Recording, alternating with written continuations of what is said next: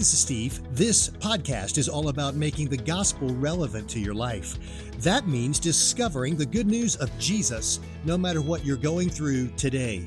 You know, you've heard it 100 times. After the emotional sermon, the invitation is given to ask Jesus into your heart. But what if I told you that that phrase is not in the Bible, that Jesus never spoke that way? What does Jesus ask of his followers, and how did they respond?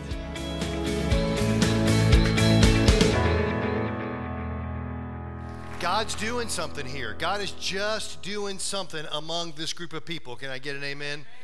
God's just working in our lives. He's started a movement in us that our elders recognize. We're not always the quickest to recognize things, but we recognize that God's doing a movement in us this year, and we are responding to what God's doing in our church, and we have set this crazy goal of reaching 150 people for Christ this year through the ministry of the Orchard Church. And we're not programming a bunch of, like, we're not going to do a tent revival or a big downtown out. We just want to be faithful and obedient to be God's mouthpiece, as Ken said last week. We just want to be faithful and obedient to just be used by him, and we're seeing it happen.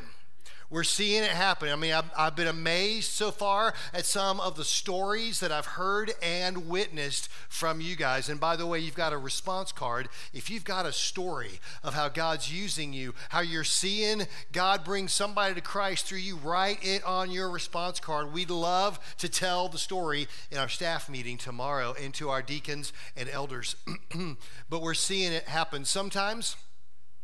Sometimes it's just a real miraculous cultivation of a relationship, you know. So I'm in El Rey having lunch with Donna Beverly the other day. Donna was sharing her heart about how she just loves the Honduran people, and she had spent 20 years as a part-time missionary in Honduras. And she said, do you think that there are any, I just want to minister to Honduran women especially, and she said, do you think there's any Honduran people here in LJ? And I said, well, you know, I was there with a couple other people, and we were like, well, you know, I mean, we got a Hispanic community here, mostly Guatemalan. I've been here for 15 years, never met any Honduran people. It's been all Mexican, Guatemalan, you know, so I just don't think this is the pocket for them. And so she was like, well, I'm just going to keep praying that God brings some Honduran women to me. So we're sitting there talking, waitress comes over, and we meet her, and it turns out she's from Honduras. And so Donna starts this conversation. She's like, you're going to be my co-leader in my Bible study. We're starting at my house next week. You're going to come to that. And so she leaves, and a few minutes ago, she comes over. The waitress comes back over. She brings her Honduran sister with her, and now there's 3 people that are going to meet over there at her house. Praise the Lord. And they don't know Jesus. They stood there at the table with us and said, no, we don't know Jesus and we don't do church. But now there's a relationship that began at El Rey. No wonder it's called El Rey, because El Rey is Spanish for the king. You know, so come on, that's going to be the place of the king. I'm just really excited about it. Also, sometimes we're seeing it happen in full-on harvest. So Friday night, we had Celebrate Recovery in here, and I did a full-on gospel presentation and an old-school come-to-the-front response time, and 11 people went from death to life on Friday night. 11 people right here at the front of this room. Praise the Lord. Praise the Lord. And I'm hearing about your 3. You know, I've challenged you guys to have 3 people that you're praying for and opening up opportunity. God's going to open up opportunities for you with those people. And this week, AJ had one of his 3 pray to receive Christ this week. So praise the Lord. It's awesome. Just God is doing something, and every single time somebody turns their life over to Christ, we're going to turn another light on that light wall outside that's got 150 lights. And now more and more and more of them are lit. And it's going to be exciting to see how God continues to move and to bless. And we're going to praise him for that, aren't we? We're going to praise him for that. So praise the Lord. Praise the Lord. This series that I'm doing is going to be It's going to be different, okay? It's going to be different from what I typically do. I thought, since we're talking about winning our world to Christ, that we should just look at how Jesus did it. You know, we've talked about the methods. Are you going to use the bracelet method? Are you going to use the track? Are you going to try to spark a conversation that you nudge? How are you going to do it? Why don't we just learn from the master and see how he does it? So this series is going to be different. We're going to look at 4 specific case studies in this series of how Jesus won people. In fact, here's what we're going to look at. We're going to look today at how he won the disciples.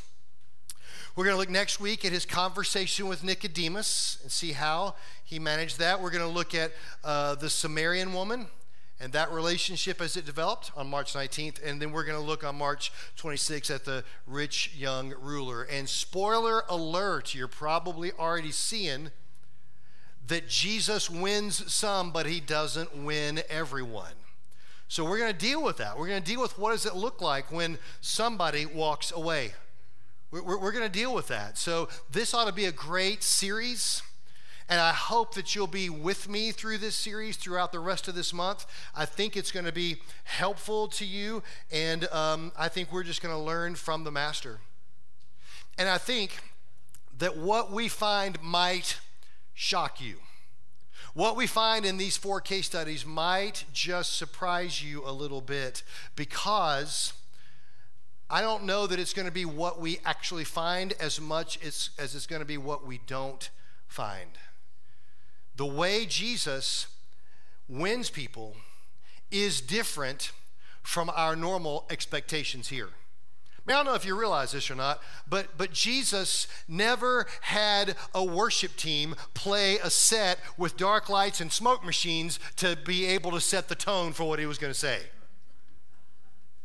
And Jesus, as far as we can tell, never conducted a full-on come-to-the-front invitation. That just didn't happen. That's not a Jesus plan of operation. And there was never a time, not one single time, where Jesus says, you know, you need to ask me into your heart. Jesus doesn't even use language like that. That's nowhere in the New Testament. Did you know that? Yeah, so we're going to see that there's no language about that, and that there's no language about Jesus being your personal Lord and Savior. It's just not there. So if that's true, why do we do what we do? Why do we say what we say about this? If the way Jesus did it is so radically different from the way we do it, shouldn't that rattle us a little bit? Shouldn't that worry us a little bit? And shouldn't we really want to know how Jesus won people? So the goal of this message series is to kind of strip away all of our cultural norms and all of our preferences and all the things that we've kind of piled up on top of it, and just go back and rediscover how Jesus won people. Is that good? So I got note sheets for you. You can follow along with my train of thought. And I got digital notes for you, and I hope that's helpful. But here's my big question right at the beginning, and it's this, first blank on your page. Have we lost touch with Jesus' salvation plan? Have we lost touch with it? Have we so piled on that we've gotten away from what Jesus actually said and did?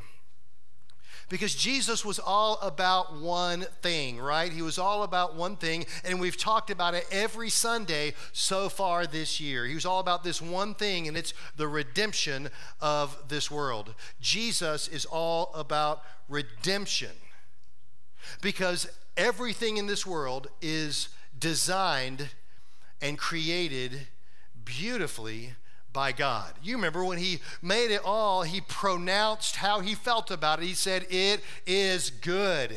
He was pleased with all of it. Can you imagine him watching the news today and being pleased? Can you imagine him listening to today's music and being pleased? Can you imagine him following along, just riding along in the passenger seat with you as you drive on the highway and being pleased? That's what I thought.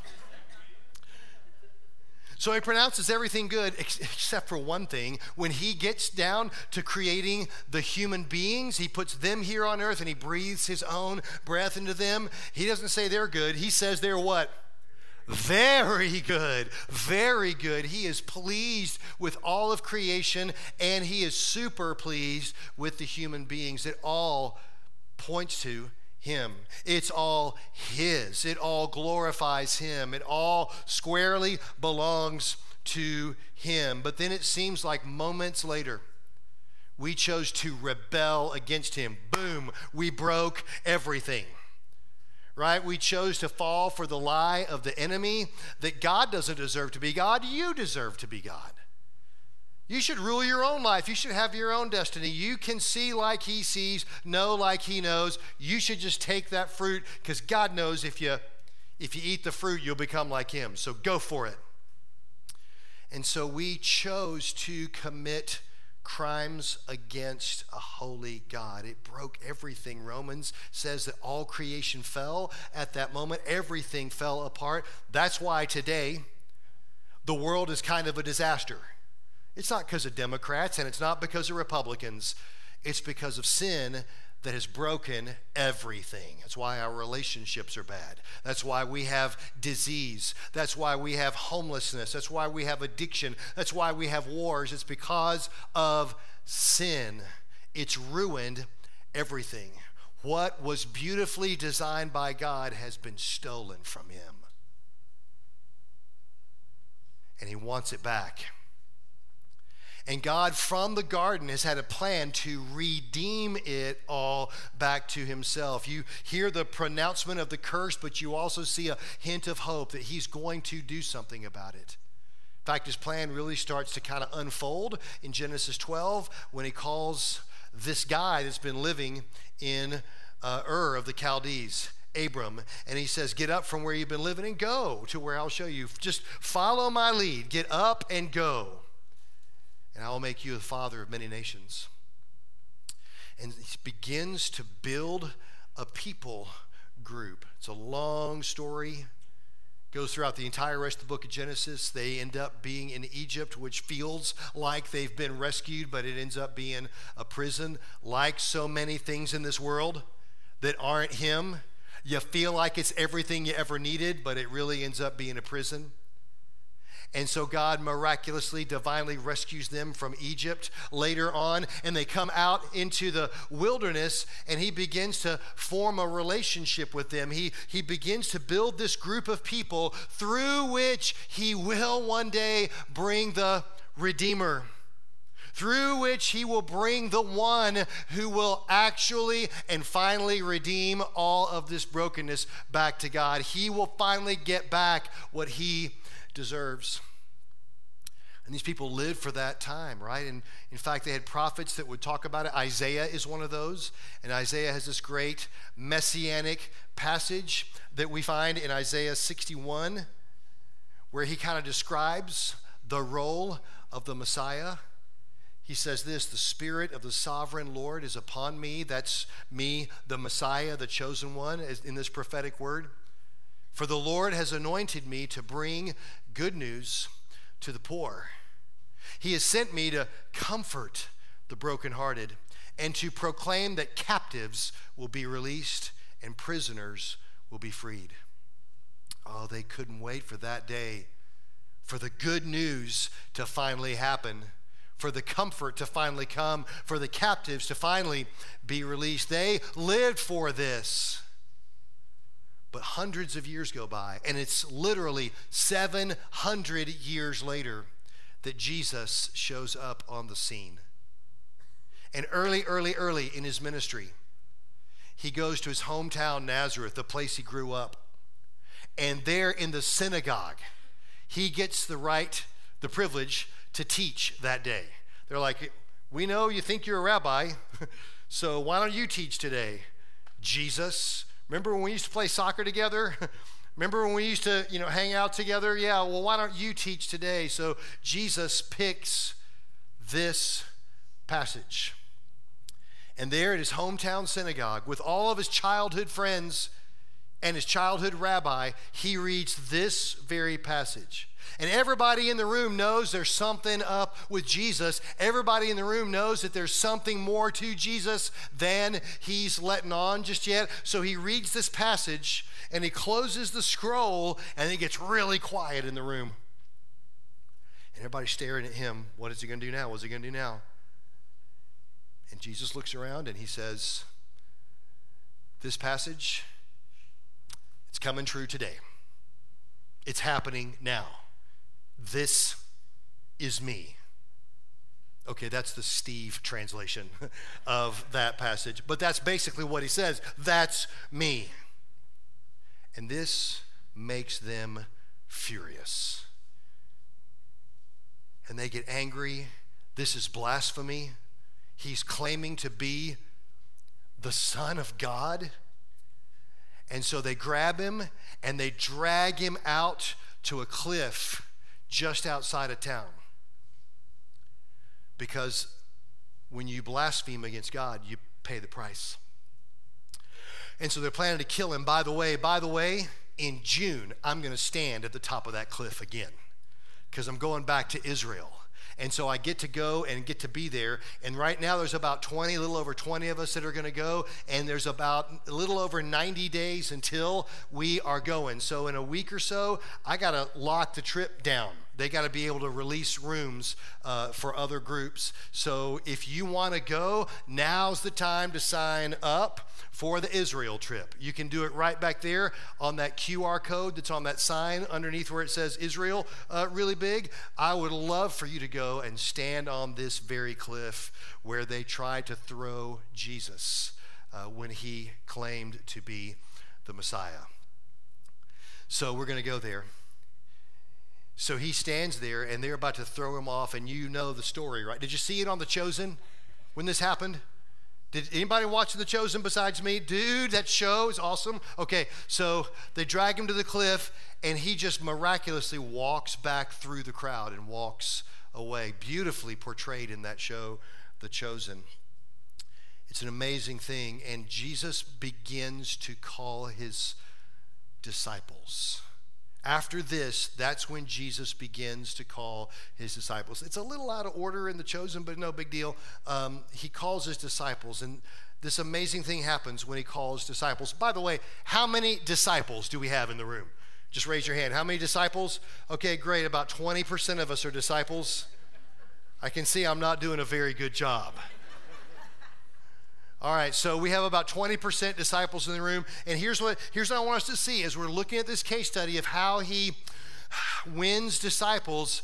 His call to them is like his call to you, because I believe you are a disciple, or at least I believe you want to be a disciple. You're somewhere in the discipleship process, I hope and believe. And his call to you is simple. It's simple. It's so simple that it's extremely profound. Let's look at it. He calls Peter, Simon Peter, and Andrew, and here's what he says to them. He says, "Come and follow me, for I will make you become fishers of men." That's it. Follow me, and I'll make you fishers of men. You think, well, that's it? That's all? It's even less to Matthew. When he calls Matthew, he says, "Follow me." That's it. Follow me. Jesus' call to the disciple is follow me. And it's interesting how these future disciples responded, right? Look at the fishermen. They immediately left their nets and they followed him. For Matthew, it was very similar. He arose and followed Jesus. So what does this mean? Is Jesus saying, follow me, like we think of today, follow me on social media? Follow me on Facebook. Hey, make sure you hit that like and subscribe button on YouTube, right? Or follow my career as I kind of climb the ladder. Follow my train of thought. Is that what he's saying? These guys knew exactly what he meant. They knew exactly what he meant. They dropped everything and they followed. See, here's the thing about Jesus' call to the disciple. It's the next blank on your page. Jesus' call is all or nothing. His call is all or nothing. Jesus' call to follow him. It's not, hey, why don't you come try me out on the weekends? No, that's not his call. His call isn't, hey, I tell you what, why don't you let me just give you an inspirational thought in the mornings before your day really gets started? No, that's not his call to us. His call isn't, hey, let's catch lunch together when you have time. Maybe next week. Maybe you can work me into your schedule. That's not his call. His call is all or nothing. Follow me. This is not like us today. I mean, we don't respond. We, for whatever reason, we don't respond like the disciples did then. For whatever reason, today, we have taken the bar of following Jesus, being a disciple, and we have lowered it down to the lowest level it seems that we can. They rose and followed him. We want minimal investment with maximum return. We want to put in as little as we possibly can and get as much as we can hope for. Setting that bar really low. We want to pray a magic prayer that makes me a disciple. We want to be checking the box and being done with it. Got my religion in for the week. Got my prayer prayed. I got my fire insurance. So I'm good. Jesus, I want to have you, in my wallet or in my contacts list, but I don't know that I want to, follow you. Because he will lead you to your lost neighbors. He will lead you to walking in righteousness.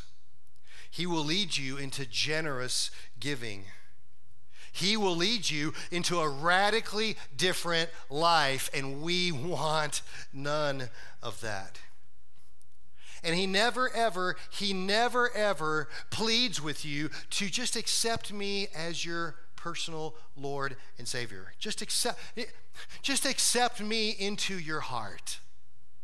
That's nowhere in the scripture at all. That's not, accept him into your heart. That's not even the way it works. Accept him. Who do you think you are? He graciously and lovingly accepts us to be his followers, not the other way around. Jesus only ever actually calls his followers to surrender all. And it got real quiet in the room. He calls us to give everything up to follow him. He says it outright in Matthew 16. He says, if any of you wants to be my follower, you must give up your own way and take up your cross and follow me. If you try to hang on to your life, you'll lose it. But if you give up your life for my sake, you'll save it. Isn't this the opposite of the way we talk about it today? But Jesus is really clear. It's all or nothing.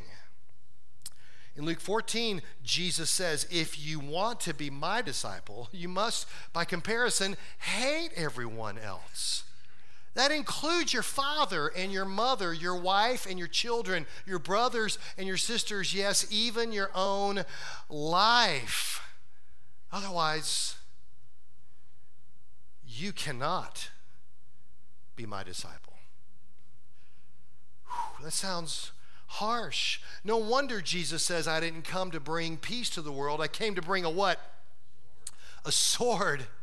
And he talks about dividing family member from family member. Because following costs. It's expensive to follow him. He goes on in this same passage, and look what he says next. If you do not carry your own cross and follow me, you cannot be my disciple. There it is right there. He's saying that the cost of following me is very, very high. So don't even begin until you count the cost. And in Luke 14:33, Jesus says, you cannot become my disciple without giving up everything you own. You know, I say this, and really all of us, including the pastor, go, I don't know if I can do that. I mean, I can sing the song. You know, I can stand up in a dark room and raise my hands and say, you call, I'm available.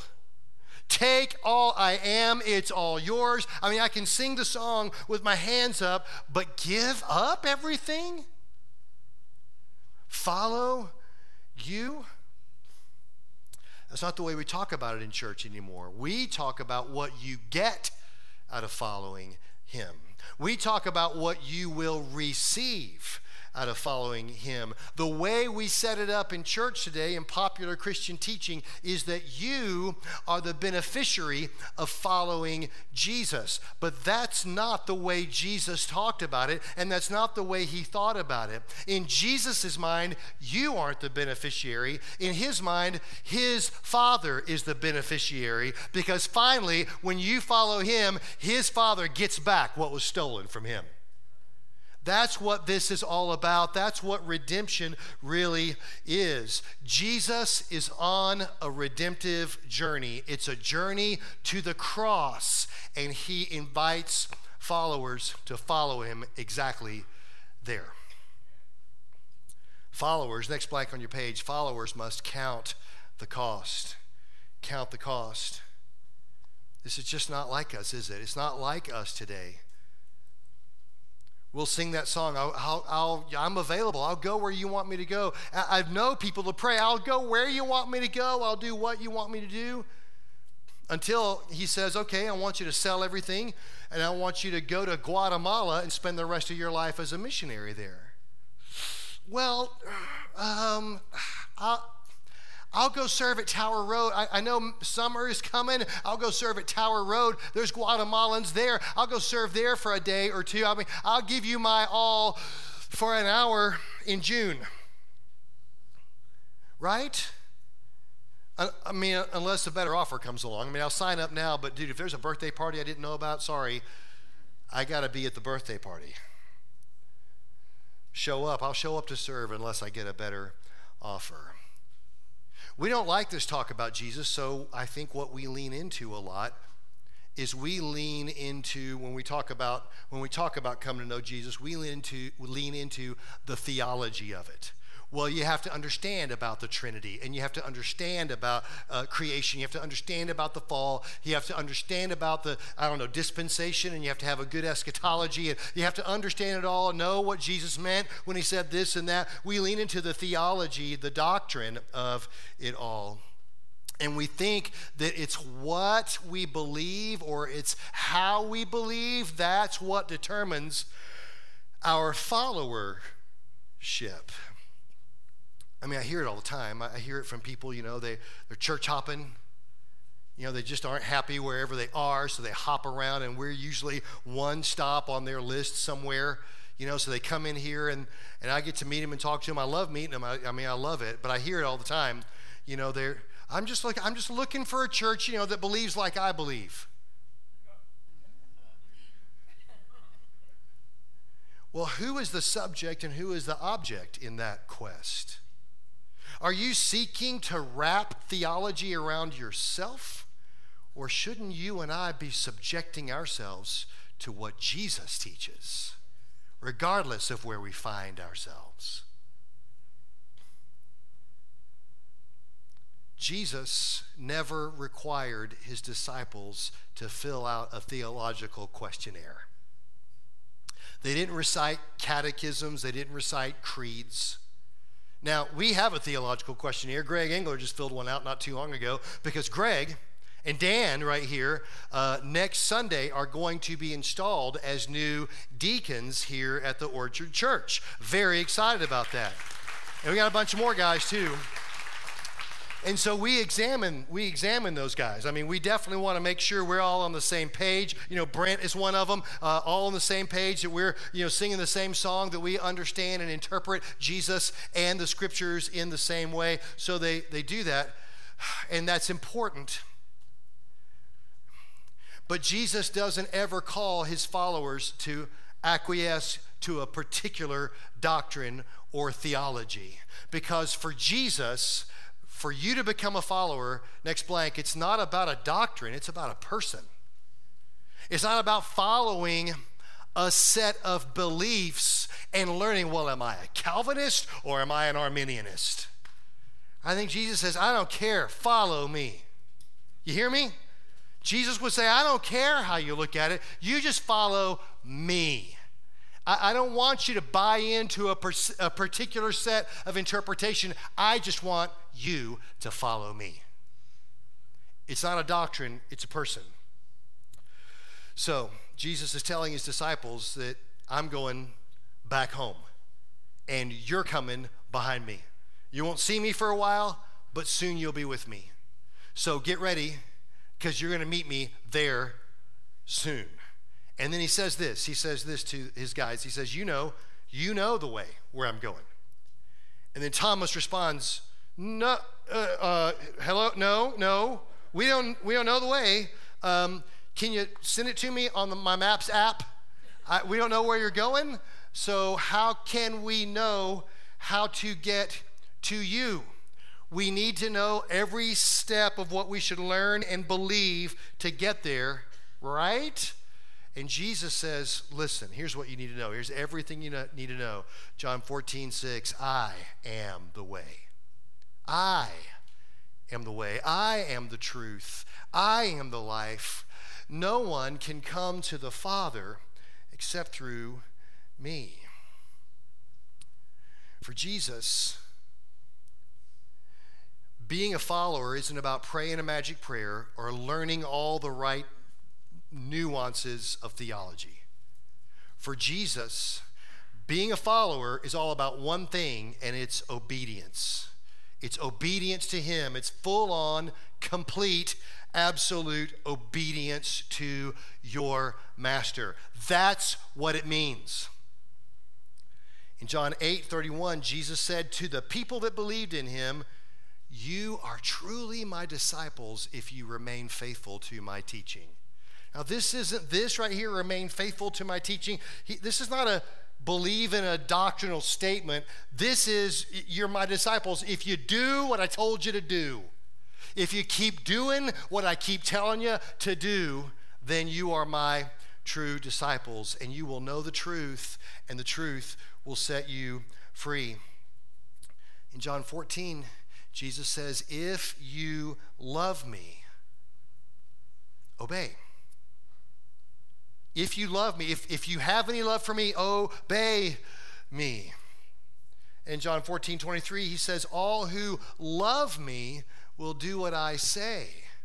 My Father will love him, and we will come and make our home with each of them. Anyone who doesn't love me will not obey me. Now look at this. Jesus is making it clear that for following him, love equals obedience. You see that? He's saying that love comes with obedience, and if you're not obedient, there is not love. Today, we kind of feel like my love for Jesus equals the warm fuzzy I get during the dark room and the beautiful songs. But for Jesus, it was obedience or nothing. It sounds harsh. It sounds heavy. But there's no one that did this better than Jesus himself. Jesus totally led us by example on this. Right? Jesus in John 4 says, my nourishment comes from doing the will of God who sent me, from finishing his work. I'm nourished, I'm edified, I'm built up. I am who I am because I'm doing what he's called me to do. I'm not on my own mission. I'm obeying my Father. He says it plainly in John 5. He says, I carry out the will of the one who sent me, not my own will. Jesus lived a life of obedience. Philippians 4 says that he lived the way we should aspire to live, that he didn't consider equality with God something to be grasped, but he gave himself away. He came as a humble servant, obedient all the way to death. That's who Jesus is. Maybe the best expression of this is what Jesus prays in the Garden of Gethsemane right before he's taken to be beaten and fake trialed and goes to the cross. He prays this simple prayer right here in Luke 22. He says, God, it's your will, not mine. I want your will to be done, not mine. He was obedient all the way to death. This was his plan all along, is to say, God, your plan is better than my plan. I can't tell you how many times that's kind of been one of my life sayings. God, your plan is always better than my plan. I don't understand your plan. I don't always agree with your plan. Sometimes I think you get it wrong, but God, your plan is always better than my plan. And I've stood here and told you story after story about how I thought I was on a plan, but God changed the plan. It was never changed. He knew the plan all along. But like you, I've had my run from Nineveh moments. Hello? God says, I want you to go to Nineveh and I want you to preach to the sinners there. And Jonah says, I ain't doing that. No way. And he runs from God. And you know the story. He gets in the boat and the storm comes. Everybody's panicking. And Jonah knows what's up.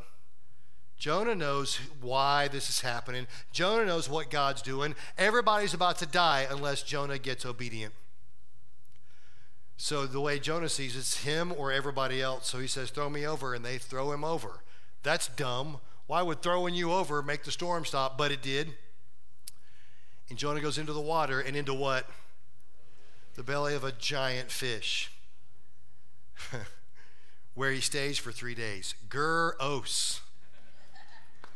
Gross. And then the fish vomits him out on the shore later on. I mean, that's enough to tell me, do what God says. But I don't learn. I've known that story since I was a little bitty kid, haven't you? But I had my run from Nineveh. There was a time when I would never have said it this way, but I really believed chasing after money was much more important than chasing after my rabbi. I believed that chasing after providing for my family was much better than following my master. And he had called me to go to Nineveh and preach. And I said, well, I'll do that one day, once my kids maybe grow up. Once we have all the bills paid. What date is that again? I said that 30 years ago. They still aren't. They're bigger now than they were then. A lot bigger now than they were then. I had my run from Nineveh moment. And thank the Lord he did not put me through the belly of a fish, but boy, he let me wander in the wilderness for a while. And it took almost a lightning bolt from God. I've told the story before, it took a day where I was in anguish, where my wife had told me that she didn't know if this marriage was going to be what she wanted to stay in. It took my son, who was like a year and a half old. God spoke through my son, who could barely talk at that time. And I'm in anguish driving going, God, everything is falling apart. I'm driving down Lake Margaret Drive in Orlando, and God pulled me over on the side of the road. I've never had it happen before, never had it happen since. He pulled me over on the side of the road. I was on my way to collect a giant check, the biggest paycheck I'd ever collected for doing a contract for a group of people. It was going to be $30,000. I'd never made that much money for one contract before. And I was on my way to deliver all the plans and all the stuff. God pulls me over on the side of the road, and we had a heart-to-heart there. It wasn't me telling him what was up. It was him telling me what was up. And he told me that day in the car, he says, I'm done wasting this time. You're going to obey, and you're never going to see another dollar from this line of work. This thing you've been chasing, that's over. You're done. Told me that day, you're never going to see another dollar. I went and took those plans, and to this day, I never have seen that $30,000. Never have seen any of it. Never. But about a month later, I was a youth pastor at a church locally. And I've been following him in ministry, even though it's meant moving away from family, even though it's meant uprooting and leaving everything we know multiple times. It's hard to do that. But I just want to do whatever I got to do to follow him. I want to go where he calls me. I'll never go back, because the blessings that I've seen, the way that I know him, the way that he has made sure to keep his hands on me and to carry me through all this, I would not trade it for anything. Nothing is worth trading that off. Praise the Lord. I just want to follow him, and I just want to know him. His plan all along has been to redeem this world by doing it one heart, one life at a time. That's why Jesus reads this prophetic passage from Isaiah. Let's look at it again. In the synagogue, he says, "The Spirit of the Sovereign Lord is upon me, for the Lord has anointed me to bring good news to the poor. He sent me to comfort the brokenhearted and to proclaim that captives will be released and prisoners will be freed." You're running from him, not following him, and you think what you're finding as you're chasing is everything you need, but it's really just a prison. It's really just going to keep you locked down and miserable, and it is not worth having compared to knowing him. And the way you know him is that he's done all the work. He's the one made it possible. Because your sin separates you from God and keeps you under judgment, because God punishes sin. Dude, he's a just God, and don't you want a just God? I mean, I want a God that means what he says. I want a God that knows right and wrong. And I don't want a God that can be bought off. I don't want a God that can be bribed or cheated or do an end runaround. I want a God that's just. And so he punishes sin. That means that you and I die for what we've done. But that's why Jesus came, because he loved us so much. He came here and he had no sin of his all, but he went to the cross. And since he did not have to pay the price for his sin, he paid the price for your sin and for my sin.